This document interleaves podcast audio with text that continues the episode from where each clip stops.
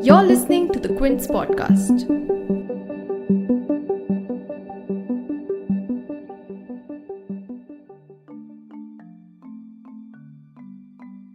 The vice presidential debate ahead of the US elections was a landmark moment for more than one reason.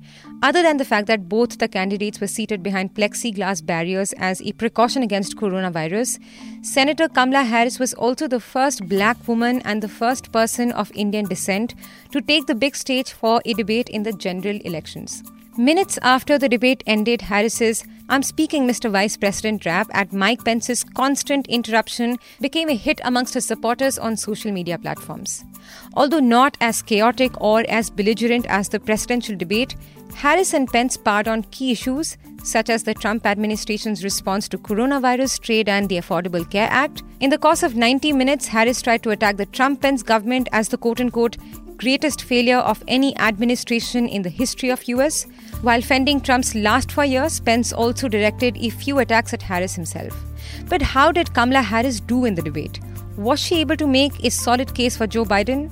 At a time when Trump contracted coronavirus, was US Vice President Mike Pence able to face the pressure on justifying his actions on COVID? For this podcast, we spoke to Maya Mirchandani, a former US correspondent at NDTV, and currently a professor of media studies and an independent journalist reporting on foreign policy. You're tuned in to The Big Story, the podcast where we dissect the headline-making news for you. And I'm your host, Shalbari.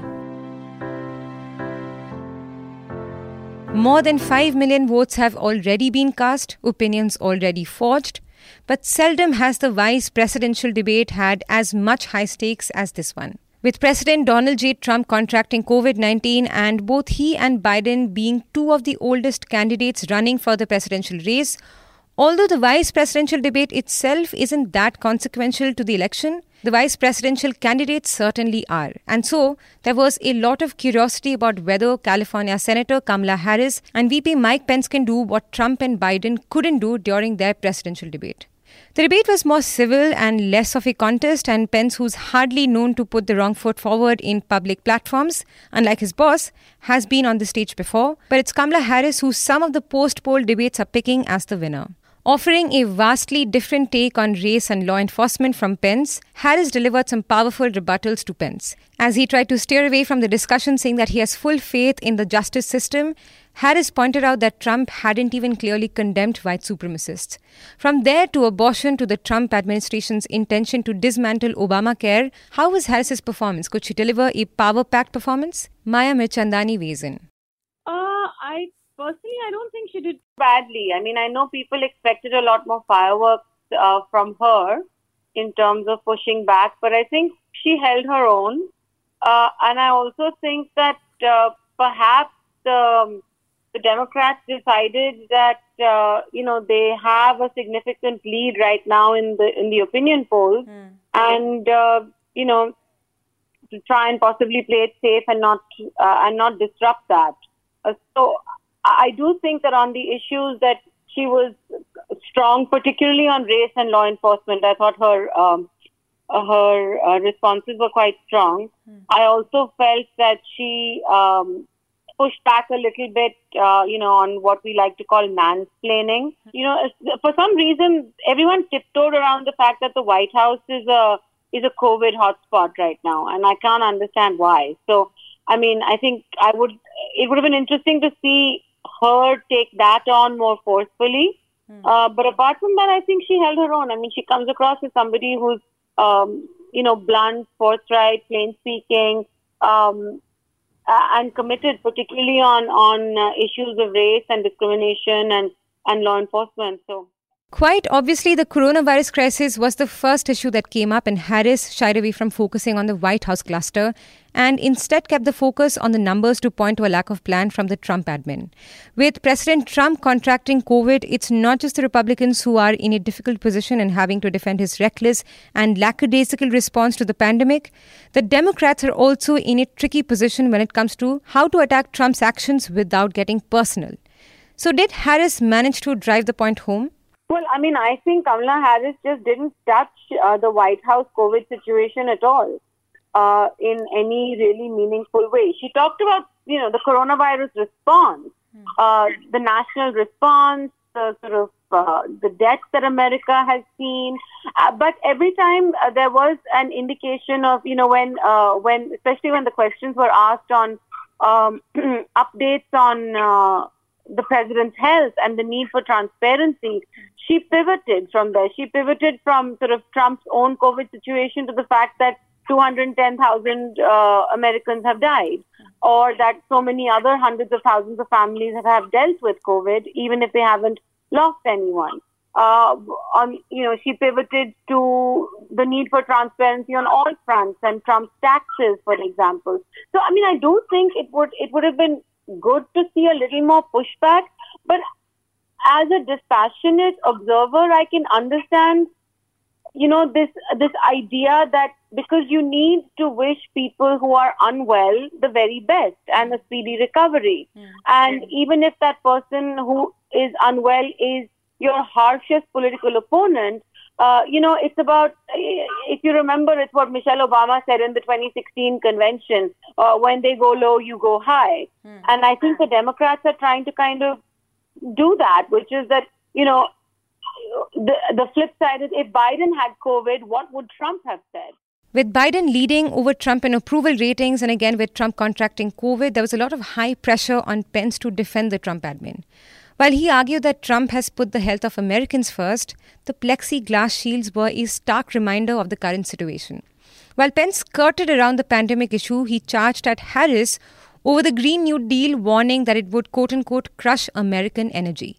He also very successfully turned the table against Harris by pivoting a question on abortion towards a conversation on how the Democrats handled Brett Kavanaugh's Supreme Court confirmation. But could he defend the last 4 years of the Trump administration?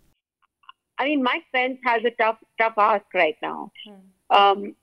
Everyone is watching what's going on in America.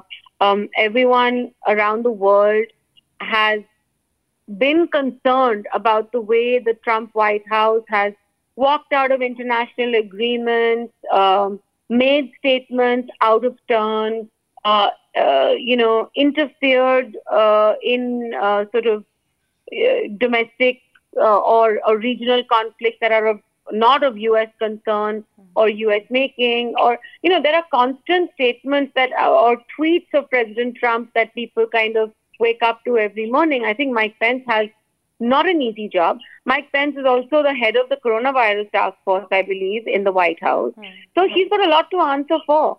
Did he do a good job? I'm not convinced. But then, you know, I don't know whether my saying that is just my opinion or whether I feel that he was... I mean, at one point he told Kamala Harris, you can have your own opinion, but you're not entitled to your own facts. But that's a comment that's been made about the Trump White House now consistently, right? So, I mean, I think he had a tough job. I don't think he did it very well. But at the same time, you know, like I go back to the original point. I don't know how much this debate matters. A lot of people have already sent in their votes, and typically the debates have not been known to sort of make a major dent in undecided voters. But beyond matters of policy and law, there's also the unmissable gender and race lens in this. It was also a debate between a white Republican and a black progressive woman. As a report on The Guardian points out, at a time when Trump not only faces resistance from black voters, but also the largest gender gap with an overwhelming number of women supporting Biden-Harris, the interaction between Pence and Harris was a significant one. Although not attacking, as some would describe the presidential debate, while Pence commended Harris on the quote-unquote historic nature of her candidacy, he also interrupted her repeatedly. And Harris didn't hold back from reminding Pence that she was speaking. But it's also her facial expressions that were worth 1,000 words. Her glares and smiles and shake of her head at Pence sparked a lot of interest, and Ms. Mirchandani says that the gender bias in American politics that stymies a vocal criticism from a female leader was on full display during the debate. Somewhere, I think today's debate, because it was between a privileged white man and a really tough, a successful black American woman, kind of really, highlight the complexities. I mean, American society is not comfortable with women in politics. They're not comfortable putting women on the ticket. This was a big decision. She's the fourth woman in U.S. presidential history to be a nominee. And that tells you something in a country which is wealthy, developed, talks about equality and human rights for everyone else. I mean, you have a debate on abortion that is men deciding what women's rights over their bodies should be. You have a white man interrupting a black American woman and a female moderator, white, disregarding their, sort of saying, let me finish speaking, or please don't interrupt, or you've gone over your time. It's visible. It's for everyone to see. Now, I mean, maybe Pence was trying to be more, restrained because the optics of a white man sort of interrupting a black American woman in these times when race is such a vitiating conversation in the American election. Maybe he had that in the back of his mind, but it was a visible thing. I mean, Kamala Harris, interestingly, a lot of the conversations on U.S. television were about the fact that she was giving him this kind of look with a smile on her face. Was it a smile? Was it a, was it a smirk? Was it a, oh my God, I'm going to not lose my temper because I don't want to be seen as sort of the stereotypical screaming banshee at a privileged white guy in a suit. They're going to blame it on me if I lose it or if I hit back. I mean, I feel that she was also restrained because the optics are important, and that the sort of the discrimination on the basis of gender in U.S. political leadership was on display. As most would agree, the last presidential debate between President Trump and Democratic candidate Joe Biden set the bar quite low, and it was left for Harris and Pence to make a case for Biden and Trump. Could the vice presidential candidates pitch the nominee of the respective parties as a better candidate for the position of the President of the United States?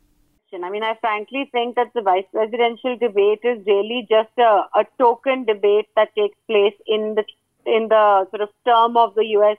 presidential campaign, essentially to sort of give the public a sense of who the vice presidential nominee is, because they don't really get to speak too much while on the campaign trail, right? I mean, they make statements in support of their main nominee, but it's really not their own individual personalities or politics that are on the ballot, in a sense.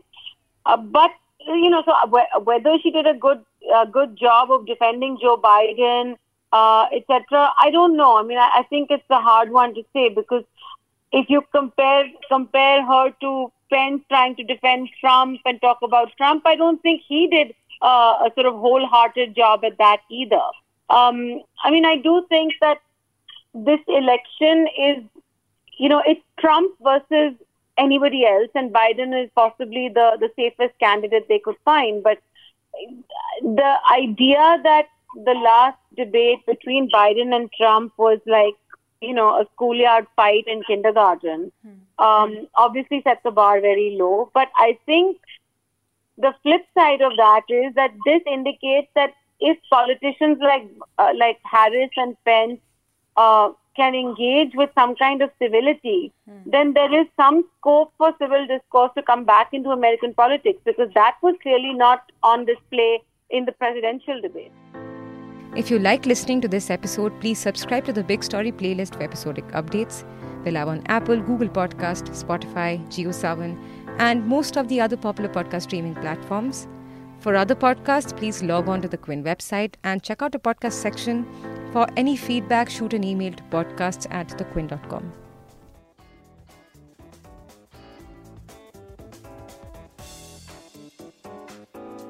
Thanks for listening. Log on to the Quint's website and check out our other podcasts.